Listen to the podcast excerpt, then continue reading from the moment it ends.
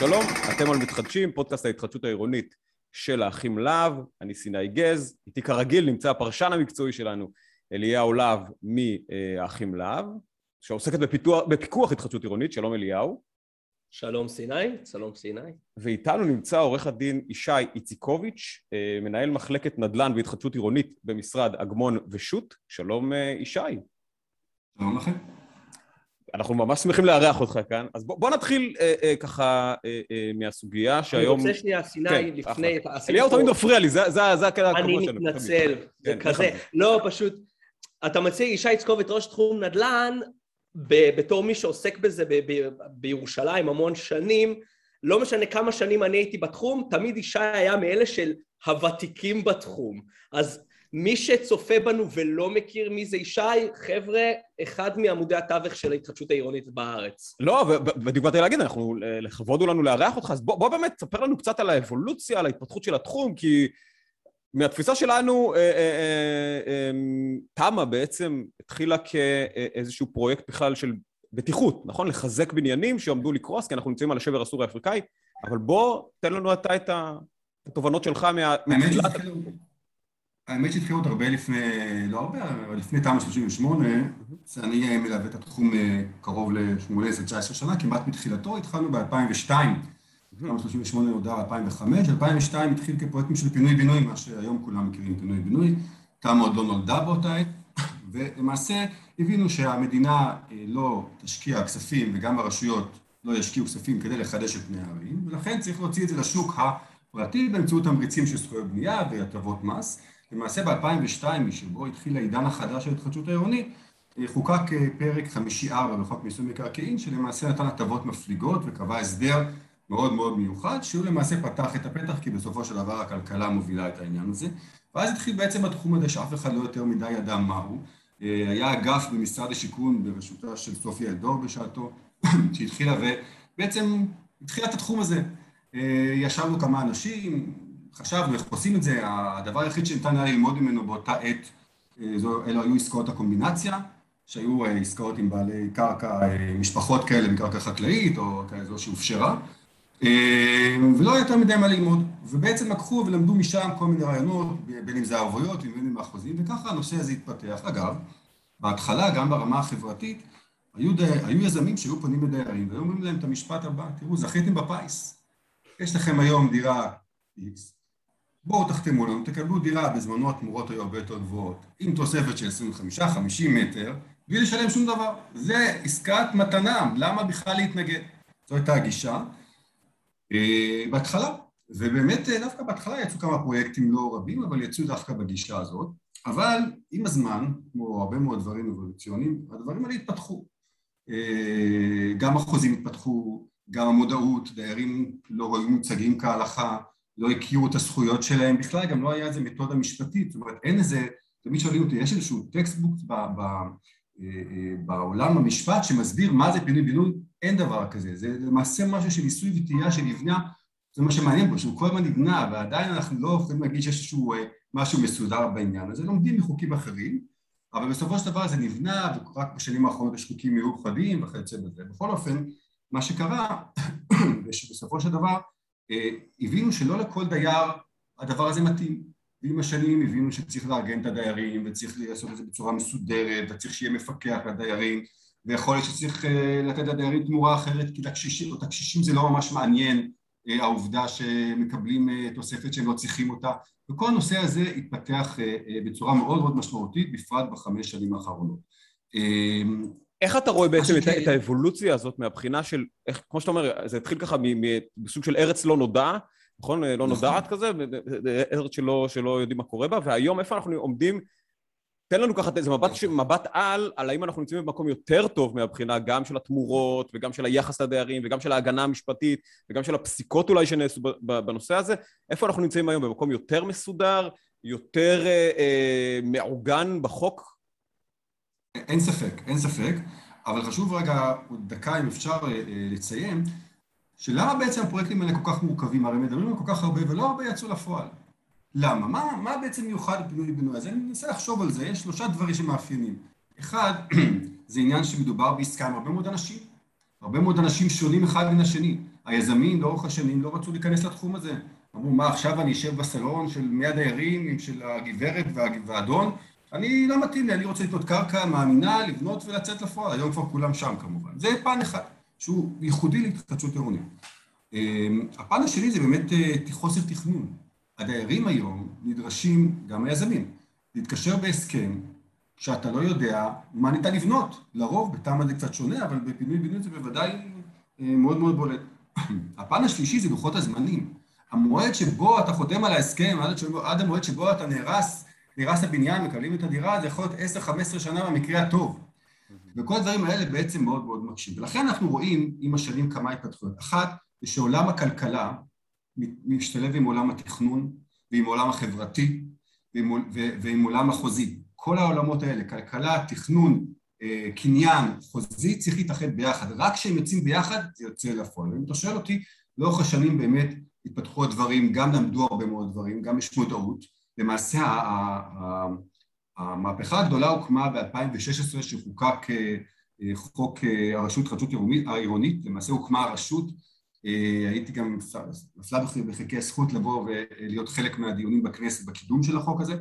החוק הזה הקים את הרשות מעבר לעניין הצהרתי של הממשלה, שזה יעד שכולם מבינים היום שבלי התחדשות אנחנו הולכים למשבר דיור מאוד מאוד בעייתי. למעשה בסופו של דבר הביא לכך שהקימו את המנהלות העירוניות, שהן למעשה פעילות בשטח, הבינו שהשלטון המרכזי לא יחד את פתרון לכל שכונה וכל פרויקט, רמת גן שונה מגבעתיים, גבעתיים שונה מבני ברק, בני ברק שונה מקריית גת, וגם בתוך קריית גת יש כל מיני שכונות.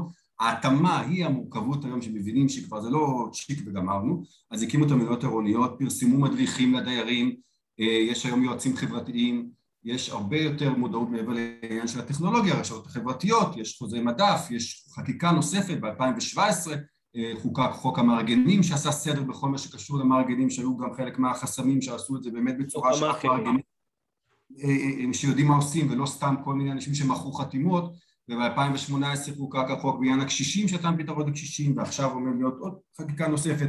כל הנושא הזה כל הזמן מתפתח. אני חייב להגיד עוד משהו מעניין, שגם משרדי הממשלה לאורך השנים, ואנחנו עומדים איתם בקשר שוטף, גם הם עברו מהפכה. גם משרד המשפטים עבר מהפכה בזכות הקניין. הרי תמיד דיברו על זכות הקניין כזכות קדושה, לא מוצאים אדם מן הבית. והתחילו אלפיים ושש עם חוק שהוא רק נזיקי, ורק אלפיים ושמונה עשרה אפשרו לכפות על מישהו עסקה בפינוי בינוי, ותמה זה היה כבר קודם, ועכשיו מדברים על עבודת הרוב, בטח אולי נתייחס לזה בהמשך. וגם משרד המשפטים בא ואומר, עם כל הכבוד לזכות הקניין של הפרט, בבית משותף יש זכות קניין גם לשאר, להתחזק, לקבל ביטחון כלכלי, לקבל ביטחון ממש פיזי, ממדים, וגם לחדש את פני העיר. והזכות של הפרט נסוגה לפני הזכות של הכלל. ואולי בהקשר הזה, ואולי בהקשר הזה צריך לדבר גם על קריסת הבניינים. אנחנו מדברים על, על כל מיני תמורות ודברים כאלה, ובפועל, בימים אלה, שזה אולי אפילו קצת סימבולי, שלפעמים פרויקטים נתקעים בגלל שבן אדם לא רוצה לקבל עוד איזה חדר, ורואים בניינים קורסים. אם אתה יכול לדבר איתנו קצת על הנושא המשפטי, זאת אומרת, מה ההגנות המשפטיות או החוקיות של אנשים שפתאום הבית שלהם קרס, מן הסתם התמה, או התמה, או התחדשות עירונית, או פינוי בינוי, מן הסתם אמורים לתת לזה מענה, אבל מה קורה בסיטואציות כאלה שבנד... ש... ש... שבניין קורס, או עומד לקרוס, ויש אי הסכמות בין הדיירים על, אתה יודע, על עצם... אני רוצה להוסיף על השאלה של חסידי, ראיינתי קמפיין לגבי הקריסה של הבניין בחולון, ואני שומע המון קולות שבאים ואומרים, העירייה, המדינה, העירייה, המדינה, צריכים לדאוג לדיור חליפי, לבדוק, לתקן את המגדלים, ואתה מדבר פה על, על עניין של קניין, הבניינים האלה הם בניינים פרטיים בסופו של יום, הדירה היא דירה של דייר פרטי, ויש עכשיו למשל מקרה בראשון, העירייה בראשון עכשיו פינתה בניין, אני לא טועה זה בראשון, והיא אמרה אנחנו נשלם את השכר דירה לדיירים, זה ממש יפה, זה, זה, מאוד, זה ייתן הרבה קרדיט לראש העיר, אבל מדובר פה על כספי ציבור, שהולכים כדי לממן אנשים פרטיים. תראה, אני, אני מסתכל על הדברים מנקודת מבט של, ה, של הביצוע. הדברים האלה נראים לי מאוד אפורים ומאוד מבולגנים. תוכל לעשות שם קצת סדר בדבר הזה. תראו, קודם כל, אני חושב שההתחדשות העירונית, גם הפינוי בינוי וגם תמ"א שלושים ושמונה, לא נועדו, לא צפו את המצב שבו הבניין קורס היום. אתה הייתה להתקשר, לעשות את זה מסודר, להרוס באופן מסודר, ואז רק לבנות. אף אחד לא צפה את הדבר הזה. ולכן למעשה כולם היום שואלים שאלות ומתמודדים עם הדבר החדש. הדבר החדש הזה. עכשיו, באמת, יש פה עניין של, שזה עניין של בניין פרטי. אגב, אפשר לבוא גם בגישה שאומרת, יש עירייה, יכול להיות שיש לה אחריות לבדוק מבנים מאטלט, אתה משלם ארנונה, אתה תושב העיר, אולי היא צריכה לעשות פעם בשנה בדיקה של הבניינים, באופן כל פעם שכונה אחרת, וכן איזושהי בקרה מטעם העירייה. זו שאלה אחרת. מה שאני מכיר מבחינת החובה, החובה בעצם, החובה שאני מכיר בנקודת המבט ההנדסית, זה יש חובה לבדוק בניינים פעם בשלוש שנים, החובה היא על הבעלים של הבניין, לעירייה יש סמכות, ככל שאני מכיר, לכפות אה, מבנה מסוכן. נכון. וחוץ מזה אני לא מכיר איזושהי אחר... נכון, העירייה... אתה צודק. אתה צודק, אני רק אומר, אולי, ש... אולי נכון לבוא ולומר... נכון, יהיה לתקן אחרי... את זה. כן, זאת אומרת, אתה יכול להגיד ברמה העקרונית, לעירייה יש איזושהי אחריות כלפי מה שקורה בעיר שלה, ואז אולי צריך לחוקק חוק שבאמת מחייב אותה לבדוק מעת לעת. הדברים האלה, בכל זאת, אם כל תושב משלם ארנונה גם בשביל לקבל אולי ביטחון ובטיחות. אני אגיד שהמצב הזה הוא מאוד מסוכן עכשיו. מדוע מסוכן עבור הדיירים? משום שהם נמצאים בלחץ. הם בעמדה מאוד מאוד בעייתית, מאוד בעמדה לחיצה. הרי עכשיו אנחנו שומעים שכל אחד תורם להם, ופה דמי שכירות, ופה, והם באמת במצוקה, זה אנשים באמת מסכנים. והחוכמה, איך אנחנו עכשיו גורמים למצב שבו, על אף הלחץ הזה, לא מוותרים על זכויות, לא מוותרים על ארגון כמו שצריך, לא מוותרים על בחירת יזם ראוי, שלא יעשו את הדברים בסופו של דבר מהר מהר, ויפגעו גם בתמורות שלהם, יכול להיות שבסופו של דבר, אתה יודע, הם צריכים לנהל את זה, כאילו הבניין לא קרס, בנסיבות כשהוא קרס. זה הקושי החדש שכולם מתמודדים איתו אה, עכשיו, ואני מניח כמו כל דבר בעולם הזה, שכולם קופצים על המציאה, ולא כולם מתאימים לכך, ולכן צריך באמת לראות איך עושים את הדבר. אני אגיד שכבר לא מזמן, סליחה, כבר מזה זמן, בחוזים שליוויתי גם, נמצא גם ביזמים, אבל לא מעט דיירים, שבאו ודרשו כבר בהסכם, במידה, וההסכם הוא הסכם בתנאי המתלה, במידה ויהיה צו, צו, צו סכנה, צו הריסה, אז היזם יממן את החיזוקים של הבניין, בהתאם לדוח שמאי. זה הסדרים שאני כבר מכיר בחוזים כבר כמה שנים, זה יש לך לרוב, היזם אמר, אני אעשה את זה אם תחתמו שמונים אחוז. זאת אומרת, עשו מכרז, בחרו יזם, חתמו על הסכם, אף אחד לא ידע שיש בניין בסכנה, אבל אמרו, אם יהיה, עדיין לא יצא פרויקט לפועל, עוד לא אישרו תוכנית, היזם עוד לא יודע שהפרויקט יצא לפועל, אבל אם חתמו לו שמונים אחוז או שישים ותשעה אחוז, אז הוא מוכן לשים כסף, לקחת לסיכום, ולקחת להיות איתם. אגב, יש הרבה מאוד יזמים. זה לא סעיף סטנדרטי. זה כאילו, אני מכיר, יצא לי לעבור על כמה עשרות, לצערי, זה לא, זה לא, זה לא חומר קריאה המעניין ביותר בעולם, אבל על הסכמים, אני מעדיף לקרוא את המפרטים הטכניים, שם האהבה שלי נמצאת, אבל יצא לי לראות, ובדרך כלל, במיוחד בתמה, מה שקרה עכשיו, אתמול ברעננה, בתמה נמצאים שם חצי מיליון, מיליון שקל כאילו ערבויות, כי יש שם איזושהי תפיסת עולם שאומר, יש לנו את הדירות על הגג, סך הכל היזם אמור לבנות לנו איזה שתים עשרה עד עשרים וחמש מטר, לא צריך פה כמו בפינוי פינוי ערבות לפי שווי הנכס החדש, ופתאום קורה לנו מקרה ברעננה, פעם ראשונה ממה שאני מכיר, שזה קורה בבניין בתהליך, בום, מורידים להם חצי בניין פתאום. היזם... בואו רק ניתן את ההקשר, בואו רק ניתן את ההקשר, ברעננה היה הריסה מבוקרת של בניין בתהליכי תמה, נכון? חצי בניין, אני עדיין לא ראיתי מה הורידו, אבל מדברים על חצי בניין. אוקיי, לא, רק רציתי לתת את ההקשר הזה לצופים שלא מכירים את הסיפור. כן, ואני אומר, אני אומר, אני אומר, היזם פתאום לקח פרויקט שהיה לו איזושהי כדאיות כלכלית שאני לא יורדת מ-עשרים אחוז כי זה מה שהבנק דורש, לא כדאיות, בדרך כלל לא כדאיות מדהימה מדי, וזה הפך מתמה שלושים ושמונה אחד או שלוש לתמה שלושים ושמונה הריסה ובנייה, תמה שלושים ושמונה שתיים, ו... מבחינת היזם, הפרויקט מאבד את הכדאיות שלו, אולי הוא יפשוט את הרגל על, הפרו... על, החברה, על החברה הפרויקטאית הזאת. אתה אומר שיש לכם את זה בחוזים, זה לא סטנדרטי, כאילו מה עושים? לא, זה אני מסכים איתך, אני מסכים איתך, זה חשיבה עתידית, אני בכלל חייב להגיד שחלק מהבעיה בתחום הזה של התמ"א, הפינוי בינוי, זה חוסר ניסיון. עדיין, אתם יודעים, עוד אין מספיק ניסיון למקרים, וכמו כל דבר בסטטיסטיקה, כנראה יהיה פרויקט פינוי-בינוי, תמה כבר יש כאלה שנתקעו, תמה אחד, אבל כנראה גם פינוי-בינוי הראשון שהתעקע ושדרים ישרו בחוץ, וגם תמה שתיים, ואז יעשו חקירות וישאלו, ואז ילמדו מזה כמו חפציבה שהיה אז, אבל זה עוד לא קרה, ולצערי כנראה יום אחד זה יקרה, מקווה שלא, אבל, אבל יש לקחת עוד... בוא נשגיע את הצופים שלנו, לכן זה לא יקרה. אני גם מאוד מקווה שזה לא יקרה, אבל אנחנו צריכים להיערך כולם למצב שבו זה כן יקרה. אגב, זה חלק מההמלצות לדיירים. וזה דעתים נופלים לא, לא, לא, לא פעם בדברים האלה, הם חייבים להיות מלווים על ידי היועצים המלאים. אגב, גם בתמ"א אחד יש שאלות של ביטוח לא פשוטות.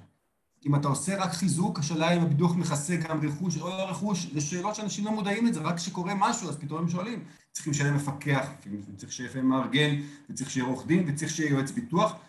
צריך שהכל יהיה מלווה כמו שצריך, כי עיקרון יש פה איזה קסם בעסקה הזאת. תחתמו הכל בחינם, מה אכפת לכם? כן. זו סוג של אה, אשליה שצריך באמת לעשות את זה בשום שכל, מה שנקרא, וכמו שאמרתי קודם, יש חקיקה כבר לאט לאט שמגינה גם על אה, דיירים, וגם אה, במידה מסוימת על יזמים, אני חושב, כי בסופו של דבר אני חושב שזה לא, שפינוי-בינוי זה לא יזם נגד דיירים, אני חושב שממש זה לא ככה, אני חושב שכולם הורים להרוויח מכך, ויותר מזה, אני חושב שלפעמים האויב של הדיירים שלפעמים מסרבים, זה דווקא, זה לא היזם, זה הדיירים האחרים שרוצים את הפרויקט, שהם באמת מסכנים וחיים בתנאים מאוד מאוד קשים. היזם לא יצא פרויקט, לא יצא פרויקט, אבל מי שיסבול אם לא יצא פרויקט, זה הדיירים שרוצים, זה לא הדיירים שלא רוצים. ולכן צריך להסתכל על זה כמערכת משולבת. בואו באמת נדבר פה כמה על דברים, דיברתם על התערבות המדינה, אני רוצה קצת להכניס מה שנקרא את המדינה לשיחה שלנו גם בהקשר של התקציב וחוק ההסדרים שעומד על הפרק והרפורמות שהולכות להגיע בעניין הזה. וגם כמה לגישתך, לגישתכם שניכם, כמה המדינה צריכה, כי, כי העליתם פה סוגיות, גם של עירייה וגם של, שאולי התערבות של המדינה מכניסה את הכיס שלה, את הכיס, את הידיים שלה לכיס של משלמי המיסים בעצם, ושמענו גם על פרויקטים, על פיילוט של פינוי-בינוי במימון המדינה ודברים כאלה. אז קודם כל, קודם כל ישי, מה, מה הרפורמות הקרובות בחוק ההסדרים, בתקציב הקרוב? וכמה אתה בתפיסתך חושב ש, ש, שהמדינה צריכה, מה שנקרא, לקחת בעלות או, או, או איזושהי התערבות בפרויקטים של בינוי-בינוי, תמה וכו' וכו' וכו'. במקומות שאולי שהם לא כלכליים או שהשוק החופשי לא מצליח להרים אותם.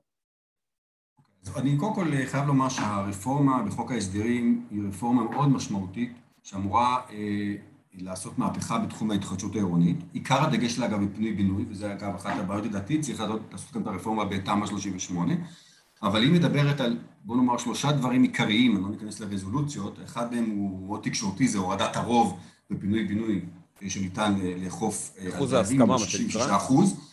בשונה מה שמקובל, ויש המון המון טעויות אצל אנשי מקצוע וגם בתקשורת, הורדת הרוב נכון לנוסח האחרון שאתמול הייתי חלק מהדיונים שם, לא מדבר על הורדת הרוב בתמ"א שלושים ושמונה הריסה או בנייה. זאת אומרת, בתמ"א שלושים ושמונה הריסה או בנייה עדיין יוותר רוב של שמונים אחוז, רק בפינוי-בינוי יורד הרוב ל-שישים ושישה אחוז. אם אתה שואל אותי מבחינת הדייר, לא מעניין אותו אם זה פינוי-בינוי או תמ"א, הוא יוצא מהבית ועושים אותו, ולכן יש פה אפליה מסוימת לטובת הפינוי-בינוי. זה צעד אחד שכולם מכירים אותו. צעד שני, שבאמת נועד פה, ויש קונצנזוס מכל משרדי הממשלה לקדם את הפינוי-בינוי, זה להתמודד עם דיירים שהם חורגים, בנו בנייה בחריגה או פלשו, יש הרבה דיירים שפלשו לגינות הציבוריות לאורך השנים, ועכשיו הם מסרבנים במובן הזה שזה לא כלכלי להם לצאת לעסקה, כי הם מקבלים אולי פחות או את מה שיש להם היום, רק חותמת, עם חותמת כשרות, והם מעדיפים שהפרויקט לא יצא לפועל. אז יש גם הסדר שנועד להתמודד גם עם האנשים האלה, גם הסדר שיש עליו קצת מחלוקת, אבל הוא בעצם בא לנטרל את כוחם של אותם אנשים כדי להוציא את הפרויקט לפועל. והרפורמה השלישית, והיא מאוד חשובה גם כן, זה הרצון של הממשלה להתערב בחוזים. למעשה ברפורמה הזאת, ולא מדברים על זה הרבה, ישנם הוראות שקובעות שאם ההסכם לא נחתם תוך איקס זמן, מרגע שחתם הדייר הראשון, היום יש את זה בנונשוקים, אבל בחזים מלאים, אפשר לבטל את ההסכם איתו, ואם הוא לא הגיש תוכנית או בקשה להיתר לא נקלטה תוך איקס זמן, אפשר לבטל איתו, וזה חוק קוגנטי, זאת אומרת שלא משנה מה כתוב בחוזה, הוא גובר על כל חוזה, יש על זה הרבה מאוד מחלוקת, כדי שואלים אותי, כל פרויקט שונה מאחר, יש מקרים שזה צריך, מקרים שזה לא צריך, זה גם נותן קצת לרשות המקומית אפשרות להתערב קצת בזהות היזם, כי אם היא לא מקדמת תכנון, אז אפשר לבטל את ההסכם היזם, יש פה מורכבות, אבל זה נושא שבא לחלץ פרויקטים מצד אחד, מצד שני יש בו גם לא מעט סכנה. רק שאני אבין את ההקשר בנקודה האחרונה שדיברת, בעצם זה מייצר איזה תאריך תפוגה לחוזה מול היזם בעצם.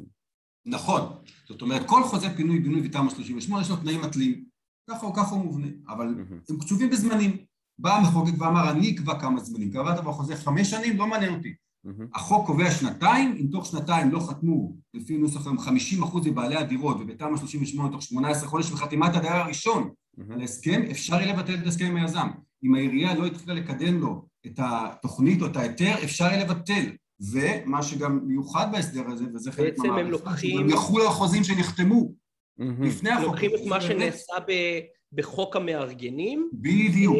ומיישמים אותו גם אל החוזים מלאים. החוזים המלאים. עכשיו רציתי לשאול, הייתה... חוזים עם כל השישים עמודים, עורכדים, גם אותם אפשר לבטל. הייתה עכשיו מה שאוהב לקרוא לו הצהרת חוק, של שר השיכון, של להוריד את אחוזי ההסכמה בבניינים מסוכנים, מסוכנים, מסוכנים ל-חמישים ואחד אחוז. אחוז. זה משהו ריאלי? יש פה, יש אפשרות לדבר הזה? מה התהליך שצריך לקרות כדי שדבר כזה יצא לפועל?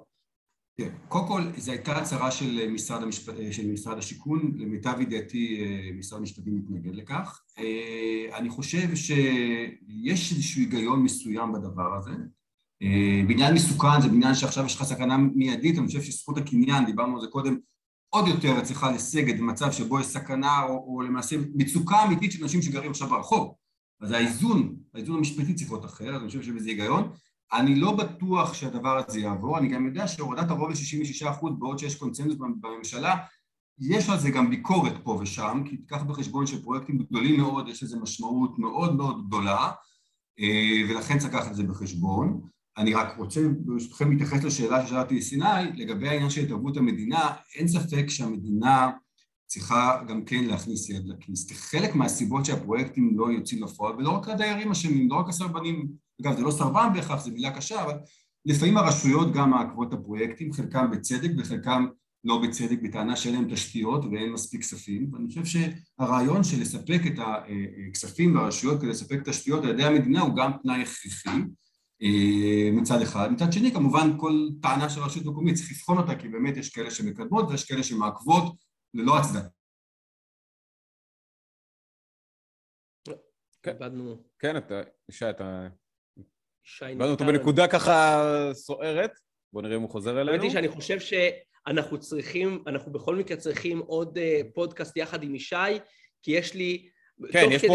כן. כל כך הרבה סוגיות מעניינות של לשאול אותו, יש נושאים כבר פתוחים, למשל מה קורה עם הרפורמה של התמ"א שלושים ושמונה, מדובר פה, מדברים על לבטל את התמ"א שלושים ושמונה, עם זאת לפתוח תוכנית חדשה שנועדה להחליף את התמ"א שלושים ושמונה. מה שנקרא זה טיזר, זה פודקאסט טיזר כזה של עוד פודקאסטים איתו, זה נראה מאוד מעניין, לא באמת, אני חושב שגם הייתי שמח לשמוע ממנו, בוא נראה מתי הוא חוזר אלינו, כי אני רואה שהוא קצת קפא לנו, ועכשיו הוא ירד לנו מהשידור, הייתי גם שמח לשמוע ממנו קצת טיפים ונקודות, אתה יודע, של עצות לדיירים, ליזמים אפילו, כי זה תחום שאנחנו קצת פחות מתעסקים בו, עצות ליזמים, בדרך כלל מדברים על, על טובת הדיירים ועל אחוזי ההסכמה ועל דברים כאלה, אבל באמת סוגיות יש מעניינות. יש סוגיה באמת מעניינת שגם כן לשאול אותו, שאני בעצם נשאל כל פעם שהחברה שלי מתראיינת, mm-hmm. ואני לקחת לפרויקט חדש, בעצם מה, איך הם פותרים במשרד שלהם את ה... את הבעייתיות שיש למפקח בנייה בפרויקט, ואני, ואני אפרט. בפרויקט של התחדשות עירונית, בעצם למפקח אין שיניים, כלומר המפקח מפקח, ראה משהו שהוא לא בסדר ועכשיו מה? איך הוא גורם ליזם לתקן מלבד להשתמש בפטיש הגדול של לעצור בנייה, לפנות לעורך דין. כל עורך דין עושה את זה אחרת, הם מכניסים דברים שונים בחוזה מול היזם. והנה ישי עלה מהאוב, כן. שאלנו אותך המון שאלות. כן, שאלנו המון ואנחנו רוצים תשובות להכל. כן. רק עוד חשוב להסתכל מה שנקטע, שעם כל הכבוד למקרה של חולון והרצון של הדיירים ויהיה יזם, בסוף הכלכלה מנצחת, ולכן השאלה אם ייתנו שם זכויות בנייה כדי לעשות פרויקט כלכלי ליזם היא שאלה קריטית. כי אם לא ייתנו מספיק זכויות בנייה, לא יהיה יזם שיבצע את זה, לא יבצע את זה, לא יהיו תמורות לדיירים, לא יהיה פרויקט. לכן המשולש הזה הוא מאוד מאוד קריטי, ולרשות המקומית ולוועדה המקומית והמחוזית על מתן הזכויות והפטור מתל השבחה, לא מתל השבחה, יש משמעות קריטית לגבי השאלה אם הפרויקט הזה יצא לפועל ואם אתם תעזרו, אם יעזרו לדיירים או לא. זה לא רק בתקציבים הקטנים, זה בזכויות הבנייה המהותיות, ופה צריך להבין, בלי זה לא יהיה פרויקט. אחלה. אז קודם כל, אנחנו קצת קצרים בזמן, ואנחנו יודעים שגם אתה מאוד קצר בזמן, אז ברשותך, קודם כל אמרנו שאנחנו נשמח להזמין אותך לפודקאסט נוסף, כי יש פה המון סוגיות שאני חושב שרק נגענו ככה בנקודות בהם, אז אנחנו ממש דלתנו פתוחה בפניך, וממש לקראת סיום היינו שמחים לשמוע ממך כמה נקודות או טיפים שאתה מציע גם לדיירים וגם ליזמים לפני שהם נכנסים או בזמן שהם נכנסים לפרויקט התחדשות עירונית. אז בואו נתחיל דווקא מהדיירים. אני חושב שמבחינת הדיירים הם צריכים קודם כל להיות מלווים על ידי היועצים, בעלי ניסיון ובעלי המלצות.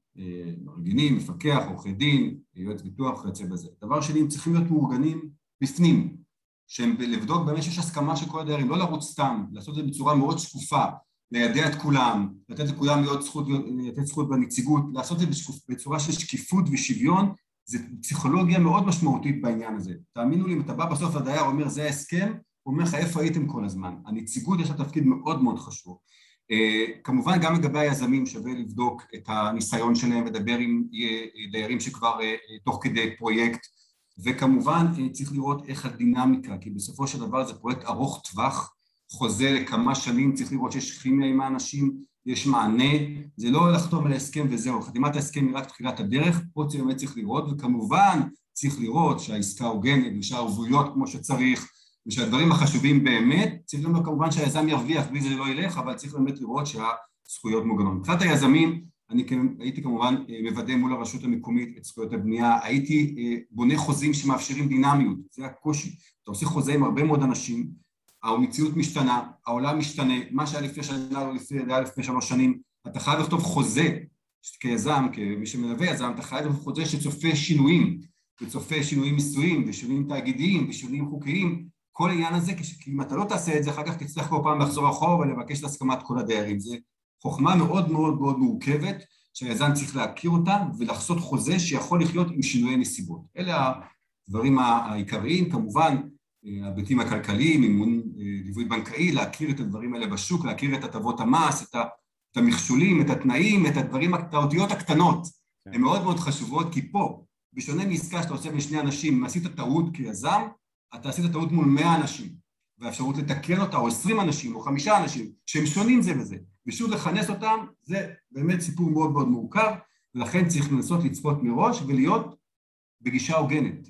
זו עסקה של שותפים, לא לבוא בעיניים למעלה, לבוא להסתכל על הדיירים בעיניים, לעשות את השיקולים המסחריים, הכלכליים, כי בלי זה לא יצא, אבל לבוא שווה בין שווים, זה מאוד משפיע על דיירים, לבוא ולהתייחס לקשישים, לאנשים בעלי מוגבלויות, להבין, כמו שהתחלנו, ונסיים בזה, שזה לא שחייה בפיס, זה לא כל אחד רוצה את התוספת, לא כל אחד צריך את התוספת, יש אנשים שבאמת חיים בשכונה הרבה שנים, ושחשוב גם הקרבה למשפחה, ואיך ימצאו דירות במהלך הפינוי, יש המון המון חששות לאנשים שאפשר לפתור אותם בהידברות ובהסברה נכונה, ופחות בכוחניות, העובדות הן כאלה שבפרויקטים שלנו אנחנו מגיעים לאחוזי הסכמה גבוהים מאוד בלי סרבנים, יש לפרויקטים שהגענו ל-מאה אחוז הסכמה בלי סרבן אחד בגלל הבנה והסבר והתחשבות תוך שמירה כמובן על שוויון ושקיפות, כי בלי זה כמובן אנשים יתקשו להתקדם.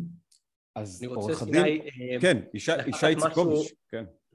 אני רוצה לשים איזה היילייט על משהו שישי אמר, שהוא בעיניי אחד מהדברים שבאמת חוסר גם ליזם וגם לדיירים, זה העובדה שאיך שישי אמר, זו מילה קשה לקרוא להם סרבנים. ברגע שמסתכלים על הדיירים בכללותם כשותפים לעסקה, ועל הסרבנים לאו דווקא כסרבנים, אלא אנשים שמתקשים, מדובר פה על הריסה של הבית שלהם, וכשזו הבנה, מטעם היזם וגם מטעם הדיירים, וכשמסתכלים על השכנים שלהם, הסיכוי להוציא פרויקט לפועל גדל משמעותית, כי מבינים פה, לא מסתכלים דרך החור של הגרוש, אלא מבינים מה המטרה של, של התחדשות עירונית, שהמטרה שלה בראש ובראשונה זה היה להציל חיים, אוקיי? ודבר שהם מסתכלים על האנשים בתור אנשים, ולא בתור אה, ארנק.